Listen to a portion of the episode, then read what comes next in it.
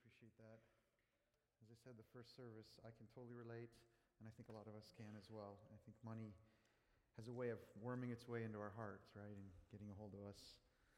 And it really relates to what we're going to talk about today. So, yeah, good morning, everyone. So, for those of you who don't know me, my name is Aziz Nahas. I'm one of the pastors here in H2O Church. Yeah, it's great to be here with you. I really miss not being at the second service uh, very often anymore. Uh, so, yeah, it's a, it's a treat for me. And if, if this is your first time here today, really glad you could be here with us. Welcome. Uh, we hope that this is a time that you'll be able to really connect with God and maybe you're even kind of investigating Christianity. And we hope that this time will help you in that as well. If there's anything we can do to help you get connected or uh, learn more about uh, God, just let us know. We'd be glad to help you. All right, so this morning we're going to be continuing in our series through the letter of James. And before we go on, let me go ahead and pray. Dear Heavenly Father, thank you for this day. Um, yeah, thank you that the Buckeyes won, amazingly enough. Uh, thank you that we're here this morning. Um, and just, yeah, all your blessings, Lord. You fill our lives with blessings.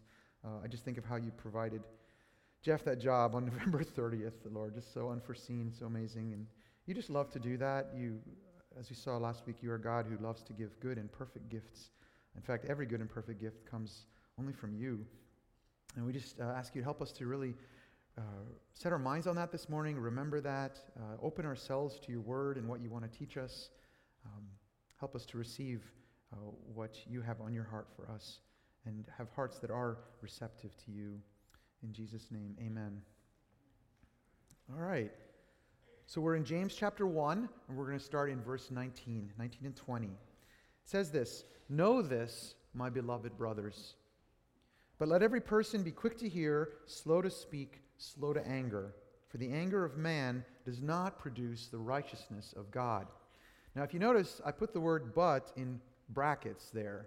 And the reason is because in the English Standard Version, it doesn't actually translate the passage with that word in there. But in the original Greek, that word is in there. It can be translated as and or but. And it's actually a pretty important word.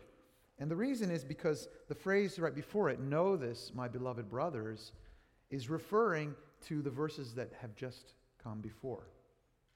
And John taught about them last week, right? And there was even more that he didn't have a chance to cover. And in the previous verses, we see these incredibly important truths about God and what he is like, and about humans and what we are like, and about Christians and what we're like, and what God has done in our lives, and how we are to respond to trials and temptations these are critical life truths that will radically change the way we live if we understand them and if we embrace them and if we believe them and live by them. And that's why James is really wanting to press that home with his readers. He says, Know this, my beloved brothers. Don't forget this. Know this. Understand this. Don't be ignorant. He tells them in verse 16, Don't be deceived, my beloved brothers.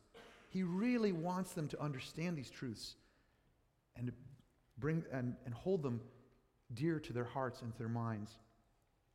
But then he says this something interesting. He says, But let every person be quick to hear. Why would he need to say that? Well, if you think about it, what often happens when you gain knowledge? He tells us here, know this, know these truths.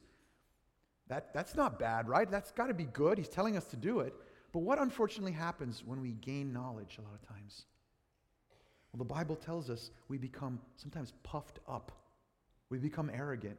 We start thinking we're all so great because we know all these things. And when you don't take that knowledge and act upon it, it can turn into something bad in your life and in your heart. We need to remember these truths.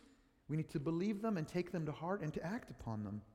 And in the previous section, we learned these truths, right, about God and ourselves and how to endure trials with joy and to receive wisdom. We received help to resist temptations that come with those trials. But how do we respond instead when these kind of trials come? Do we hear what the Bible is teaching and do what it's saying and take it to heart? Well, I don't know about you, but for me, I would have to say a lot of times, no, that's not what I do. Often I get angry right? I get angry at the people who are making my life difficult. I, this, uh, this weekend, I was visiting uh, my wife and I. We have three sons, and it's rare that we can all be together. Uh, my middle son now is in England studying abroad, and so we were taking him to the airport. And along the way, we visited my older son who's in medical school, and my younger son was with us. We were all together. It was this great, wonderful time, and we had dinner. We ate this delicious uh, food. But before that, while we were looking for a place to eat, we stopped at this pizza place. Found out there was no seating, so we were about to leave, and I was backing up. And then out of the corner of my eye, there was this blur, and there was this roar.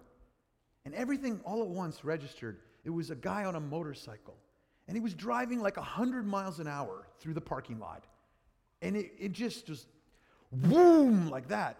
And I was backing out, and I think it felt like he missed me by inches. And I didn't have time to process the emotions or anything. All I know is it just filled me with rage. And I yelled out, I wish I had hit that guy and he had died. yeah, I know. Right? That's what my son's reaction was too. They were, you know, normally they kid around with me about dad and stuff, but even they were like, whoa, dad. and I was thinking, whoa, dad. Like, where is that coming from? What is going on? It was like in a split second. I wish that guy had hit our car and he had died. And then I started thinking about, like, no, if he'd hit our car, then one of my sons probably would have died. That's not good. And, you know, but then every, I was thinking, wait a minute, wait a minute. Why are you even thinking along those lines at all? And I started realizing it was because I was, I was afraid. And, and sometimes when, I, when we're afraid, we become angry, right? And I was angry at him. Like, what kind of idiot would drive like that in a parking lot? And what is he thinking? And, and just all this, but it all came about all of a sudden. It filled me with rage and it just exploded. We get angry at other people, right? We get angry at life. When life is filled with trials, we start, we start getting angry at life and we start getting short tempered, right? And we snap at the people around us, at our roommates, at our kids, even people we love, even people who have nothing to do with the trial. Sometimes we get angry at God. And as Christians, we're like, we don't want to admit that. But down deep, we start feeling angry at God. We're quick to anger, aren't we? We're quick to anger. What this verse is describing is the inverse of what people normally do. Instead of being quick to hear, slow to speak, slow to anger, what we do is we're quick to anger.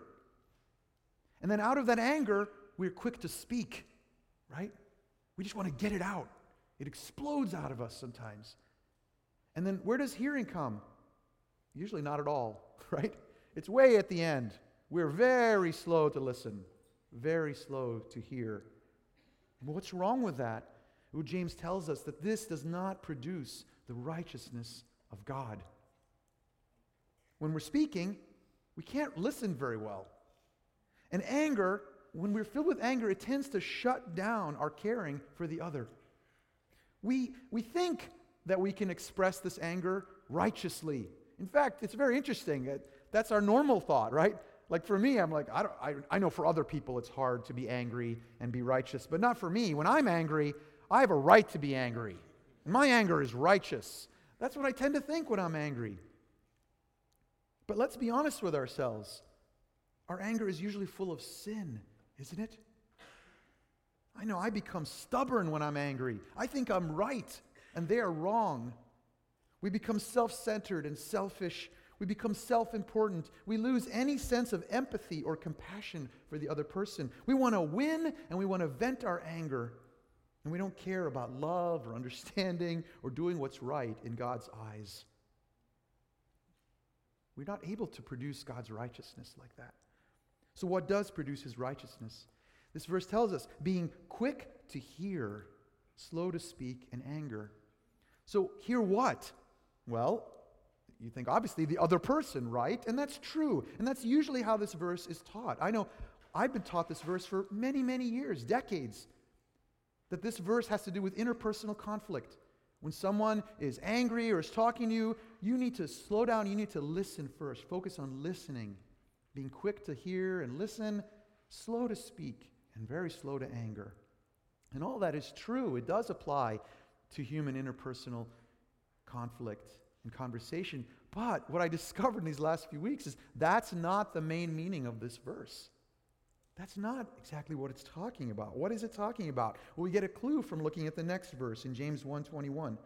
Therefore, put away all filthiness and rampant wickedness and receive with meekness the implanted word, which is able to save your souls.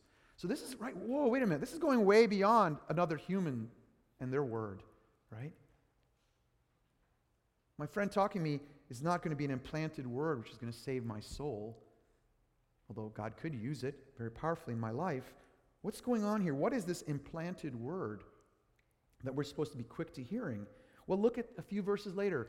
Context is king. If you're trying to study the Bible or understand it, read it in context, study in context. A few verses earlier, in verse 18, it says, Of his own will, it's talking about God, of his own will, he brought us forth by the word of truth, that we should be a kind of first fruits of his creatures. So God spoke to us in the gospel, in the Bible, about Jesus Christ. And when we believed in Jesus Christ, we accepted him as our Lord and Savior, that he died for our sins and he rose from the dead so that we could have new and eternal life. When we put our faith and our hope in him, we were saved. Our souls were saved.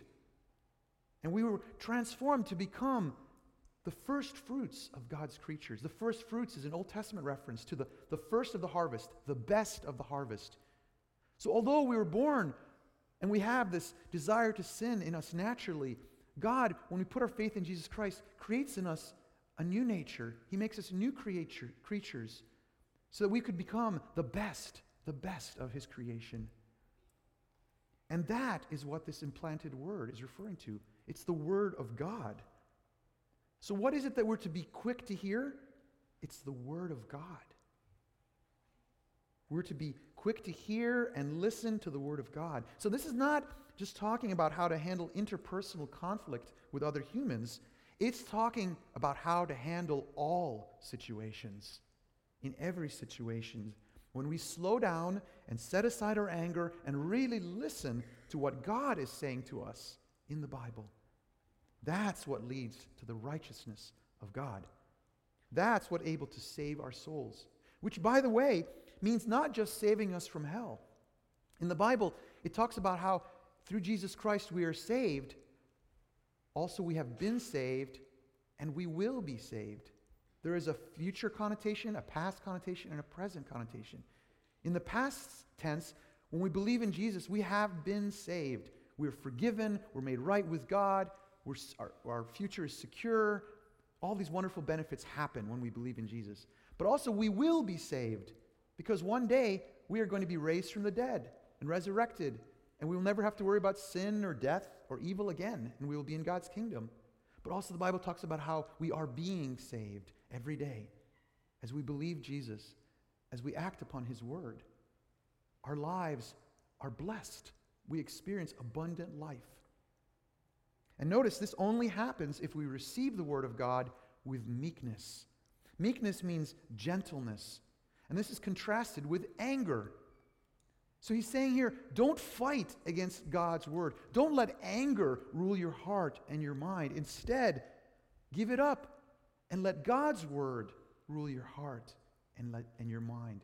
Receive his word. Let it plant, be planted deep in your soul, deep in your heart and mind, and let it have its effect upon you. So, the question I had for myself as I meditate on these passages, and the question I would have for you is how well are we doing at listening to God? at receiving his word with meekness.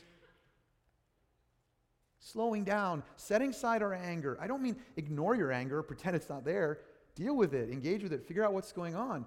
But don't let it consume your heart. Instead, for a moment, slow down, set aside, and really listen to God. How much are we reading and learning the Bible so that we can be prepared to hear from God throughout the day? This is a constant battle.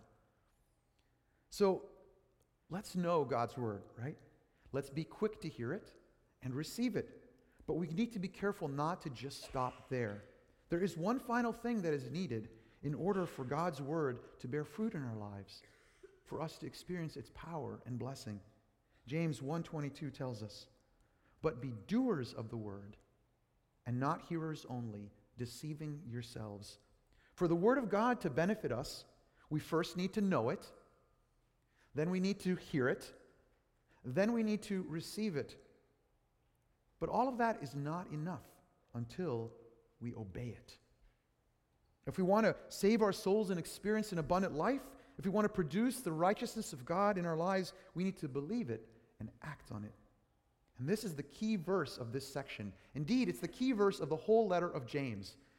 If in a few months from now you're, you're trying to remember, oh, yeah, yeah, I remember we had a series on James, can't really remember what it's about, this is it. This is the go to verse. This is what James is about. Be doers of the word and not just hearers. Everything before this led to this, and everything that comes after flows out of this. We need to listen to what God is telling us, and we need to do it. If we want to be blessed, if we want it to have an effect in our lives, if we want to see the righteousness of God in our lives. And if not, it says, it warns us, we are deceiving ourselves. We're kidding ourselves. We're fooling ourselves. We start to think that we're doers, but we've slipped into just being hearers. And it's so easy to become like this, isn't it? And this is what I'm saying now isn't just for you, this is for me too. This is so easy for me to do. We often just become spectators in our Christian life, right? We just show up to meetings, ceremonies, and we, we watch, we observe, and then we leave and we go on with the rest of our lives. Sometimes we go further, we become consumers. So we show up and we learn a lot. We read the books, we listen to the sermons, and we fill our heads with lots of knowledge. And we think we're doing well. Sometimes we go even further. Now that we know a lot, we, we start developing opinions and we start having critical thoughts about everything around us. And sometimes that leads even to anger, right? And we start thinking we're channeling the righteous anger of God against the people in our church. Oh boy, look at that person. If they knew the Bible like I knew the Bible, they would know what they're doing is really wrong. Or we start getting critical of our leaders. What kind of message was that? That's ridiculous. I know the Bible better than him. We start becoming critical of other churches, of non Christians in our society. And we post things online on Facebook and, and rant and rage based upon all that we know. And we comfort ourselves, we pat ourselves on the back, thinking we're doing well. And God is proud of us, and we're accomplishing a lot for Him. But we're not. We're not doing the Word of God at all. Just hearing it, just knowing it, doesn't mean we're doing it. Someone who's just a hearer of the Word, but not a doer, is described well in James 1 23 through 24.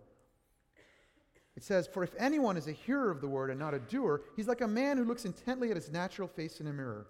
For he looks at himself and goes away and at once forgets what he, is, what he was like. This image is kind of ridiculous, right? You think about it. Who does this? Right? You look at the mirror and you walk away and forget. And then I realized, oh, wait, I do this. I do this all the time. Sometimes after my morning routine, I can't even remember what happened. Like, wait, did I shower? I can't remember. Okay, did I did I shave? I why? Because sometimes we just go through the motions, right? You look at the mirror, you do this, that, the other thing, and you're off. And why? Because you're thinking about all these things you've got to do. You're worried about all these things. You're angry about all these things. You just go through the motions. And isn't that how we approach the Bible sometimes? We just open it up, we start reading, we go through the motions. In one ear, out the other. We don't even remember what we read it has no impact on our lives. And so instead, what happens during the day? We listen to lies because we're not listening to the Bible. We listen to lies and we create a false image of ourselves and of God. We think too lowly of ourselves and we lose hope. We forget that we are new creations in Jesus Christ, that He has planted His word in us and it is bearing fruit, that we are the first fruits of His creation Instead, we listen to the lies of the devil and the lies of the world, and we lose hope. Or we start thinking too highly of ourselves. We think about how much we know and, and how, all the meetings we're at. And we start we become blind to our own faults. We start becoming arrogant. We forget that God is good and that nothing good can come from sin, and so we give in to temptation. And this is what happens when we're hearers of the word but not doers. We become deceived. But if we're doers of the word, something different happens when we hear God's word. Look what it says in verse 25. But the one who looks into the perfect law, the law of liberty, and perseveres, being no hearer who forgets, but a doer who, who acts, he will be blessed in his doing. Blessed. The doer pays attention to what he's reading. She keeps thinking about God's word and actually does it. And as a result, instead of becoming self deceived and foolish and harming themselves and others and dishonoring God, the doer is blessed. Is blessed. Have you ever thought about that? When you do the Word of God, you are blessed. Maybe sometimes we think, oh, I do it, I have to do it. I'm supposed to do it. It's this duty driven mentality. And if I don't, I, I feel guilty. And that's our Christian lives, and that's a sad way to live. We forget that we are blessed when we do it. Look how the Word of God is described here as the perfect law, the law of liberty. Have you ever thought of a law as being a source of liberty? When we think of laws and rules, do we associate them with freedom? Right? No. what do we think of them as? They're constraining me, they're holding me back. Ever since we're little kids, you know, our parents give us rules. They tell us, don't do this, do this, don't do that. And you chafe at those rules, especially when you become a teenager. You know, don't tell me what to do. With my, with my middle son, he's great. Like, he would seriously be like, Don't tell me what to do. But then, even afterwards, once he grew up a little bit, he'd still say that every once in a while, just like, just to kind of get under my skin. But we chafe at that, our natural nature. We resist that because we think, I know better than you. Who are you to tell me what to do? But actually, when we obey God's law, we are set free.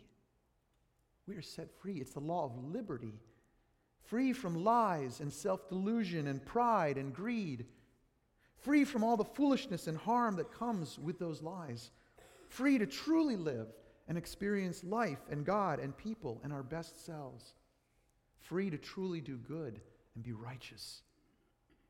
Remember James chapter 1 verses 14 through 17? It said this, "But each person is tempted when he is lured and enticed by his own desire. Then desire when it has conceived gives birth to sin, and sin, when it is fully grown, brings forth death. Do not be deceived, my beloved brothers. Every good gift and every perfect gift is from above, coming down from the Father of lights, with whom there is no variation or shadow due to change. Don't be deceived, you guys. When we give in to temptation and sin, it produces death in our lives. Why would we want that? Why do we listen again and again to its lies? Only God is the source of every good and perfect gift. His law does not trap us or keep us from what is good. He's not some cosmic spoil sport. He's telling us these things because they're good for us. They help us to experience what is perfect and good. But this only happens when we look into His perfect law and obey it. Now, to make this exhortation clear, James closes this section with these words James chapter 1 verses 26 through 27. If anyone thinks he is religious and does not bridle his tongue, but deceives his heart, this person's religion is worthless. Religion that is pure and undefiled before God the Father is this to visit orphans and widows in their affliction, and to keep oneself unstained from the world. So he talks in here about religion and being religious. And I would define religion in this way. I, I think growing up, as an evangelical Christian, I shouldn't say growing up, I became a Christian when I was 17. So since then, but that's still most of my life. Uh, yes, I know I look young, but I'm actually 51. So there you go. Uh, you can do the math. so for most of my Christian life, I've associated religion with something bad. Okay? Religion is a bunch of rules, and religion can't save you. And Christianity, Christianity is about a relationship with God, right? We are saved not by keeping a bunch of rules or uh, making ourselves perfect or cleaning up our act, but we're saved simply by believing in Jesus Christ, who died for my sins, who died for your sins, so that we could be forgiven, and rose from the dead so that he could conquer sin and death for us, so that we could live with God forever.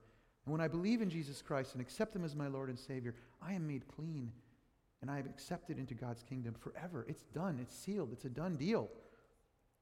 And so I've normally dismissed the word religion and thinking about it.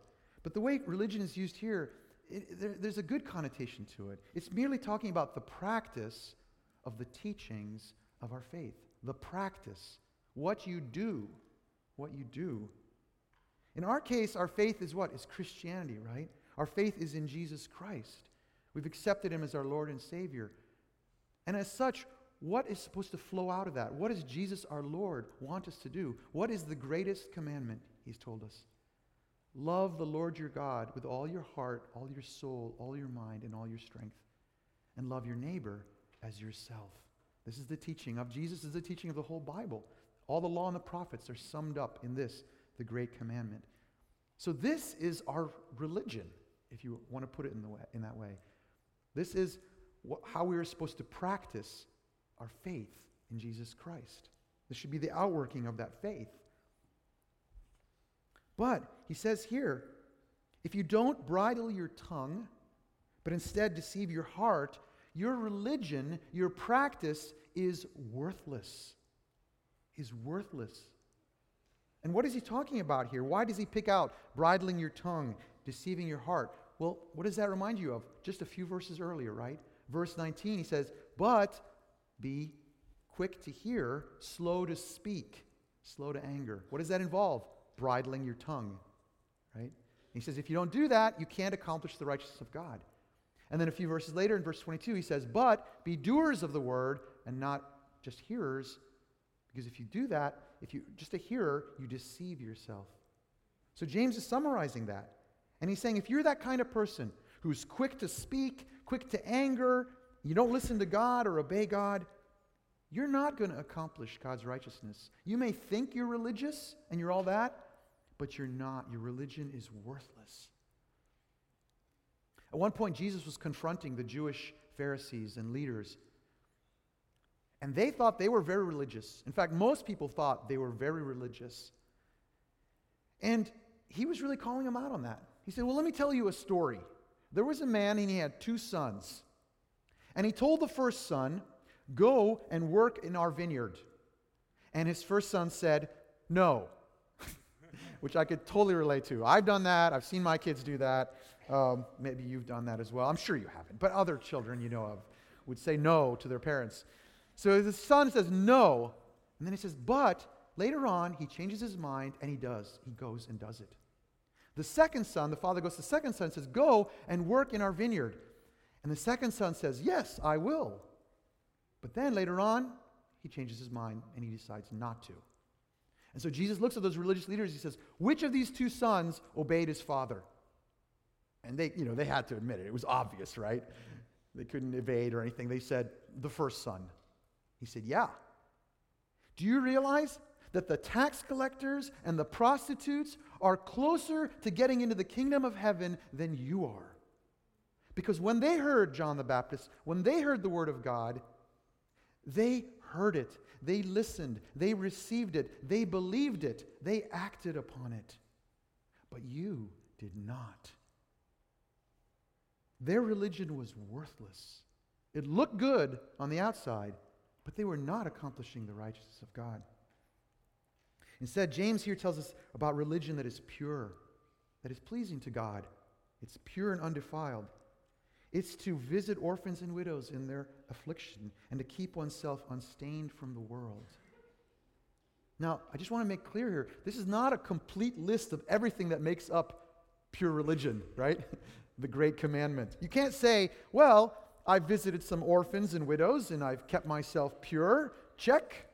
Done. now I can go on with my life. You know, I don't need to care for the poor or share the gospel or honor my parents or tell the truth. What? You know, this look, that's what it says, right? Okay, so you got to understand these are examples, examples of the great commandment, right? Of what Jesus taught us, of the word, the, the word of God. That God is commanded. The teaching of the word of God is summed up in the great commandment. So pure, pure religion is obeying that command. And here we see examples of what that looks like. Not just knowing it, hearing it, and receiving it, but doing it. It's also an important to understand here even if you can't visit a widow in her distress, you can still love your neighbors in ways, both big and small. And that's encouraging to remember. So, why are these listed in these specifics? Because they are a test of the purity of our religion, of the practice of our faith. God loves and cares for orphans and widows. If we're truly his children, then we will too. God is holy and loves righteousness, and if we are truly his children, then so will we. And we will try to be holy and pure in every area of our lives. This is the measure of our religion. Not how much we know, or what position we have in the church, or what meetings we attend, or how much money we give. I know for me, this is so challenging. And I think more than for maybe a lot of other people. Why? Because I'm a pastor. I'm a pastor. And it's so easy for me to slip into thinking I am doing well as a Christian. I am doing God's word because I'm a pastor, right? And I, you know, I go to all these meetings. In fact, I sometimes teach these meetings. You know, I officiate weddings. I lead baptism services. I know the Bible. I've read it many times. People come and ask me questions about the Bible. I have so much knowledge. I'm doing so well. And I can start getting complacent and thinking, yeah, yeah, you know what? I'm a doer of the word.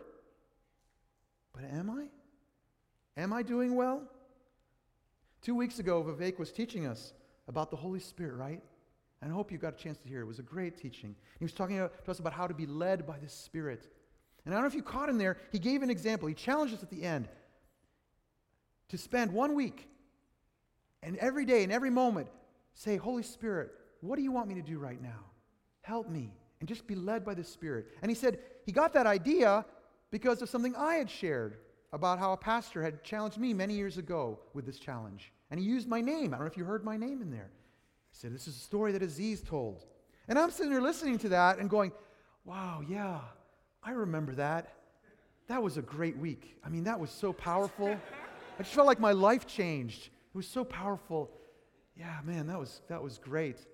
And then I had this next thought. I thought, you know, it's interesting because all these people just heard my name. And they heard my name associated with this story. And they're probably all out there thinking, wow, that is Aziz. He's spiritual. Man. Man, he's probably being led by the Spirit right now. I wish, I wish I could just sit next to Aziz and just like ask him things like, what about now? What about now? What, I should, what should I do now? What are you hearing now? Do you have a word for me now? And I, I started to feel a little happy about that thought. You know, like, yeah, man, I am so spiritual. and then, then this thought dawned on me, like, Aziz, what are you, what are you doing? it doesn't matter what happened 20 years ago. I mean, it matters, but, but what matters right now is are you doing this right now? And this may sound kind of silly, but you aren't doing it unless you're actually doing it. and I'm here talking about the Word of God, okay? Uh, so you are not going to be obeying the Word of God unless you're actually obeying it. I thought about this and I realized, you know, just because I obeyed the Word of God 20 years ago and I walked in the Spirit doesn't mean I'm doing this right now in this moment. Just because I'm a pastor, it doesn't mean I'm obeying God's Word in this moment. Just because I know how to obey God's Word, it doesn't mean that I'm doing that right now.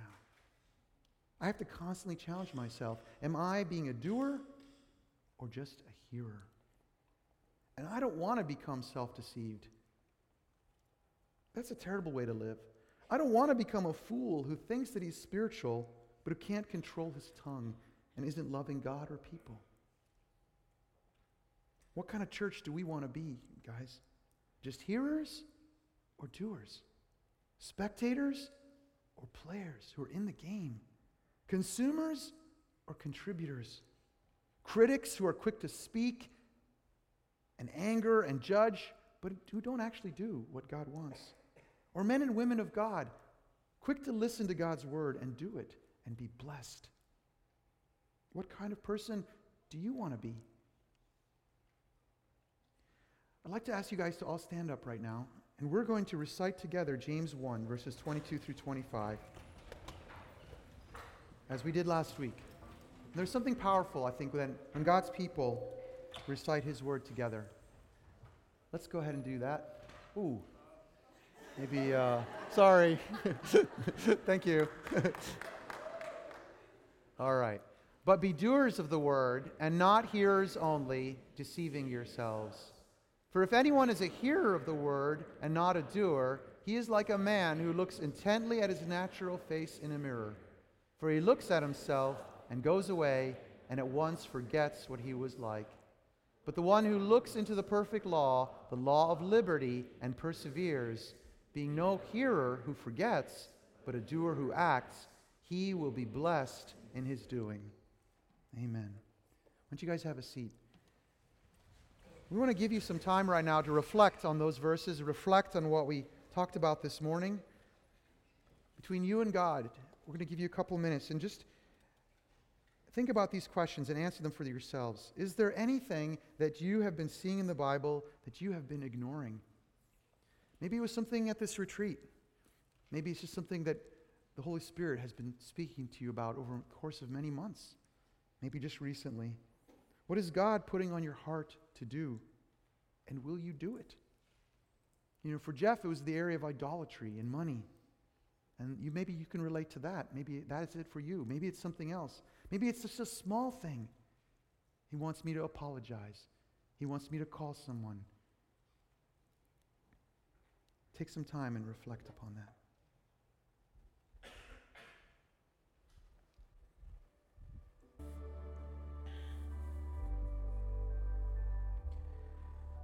Dear Heavenly Father, thank you so much for this time to hear from you, to hear from your word. We just confess to you that we don't tend to be doers of your word. So easily we are distracted, so easily we're afraid, so easily we're angry, so easily we believe the lies that come from within ourselves and this world and the devil. Help us. We are foolish people and stubborn people. Humble us. Help us to see that it is a blessing to keep your word. Help us to be hungry for your word, to know your word, to hear your word, to receive your word with meekness, and ultimately to do your word. We want to be blessed and we want to be a blessing, Lord. We ask you to help us to be doers of the word and not just hearers. In Jesus' name, amen.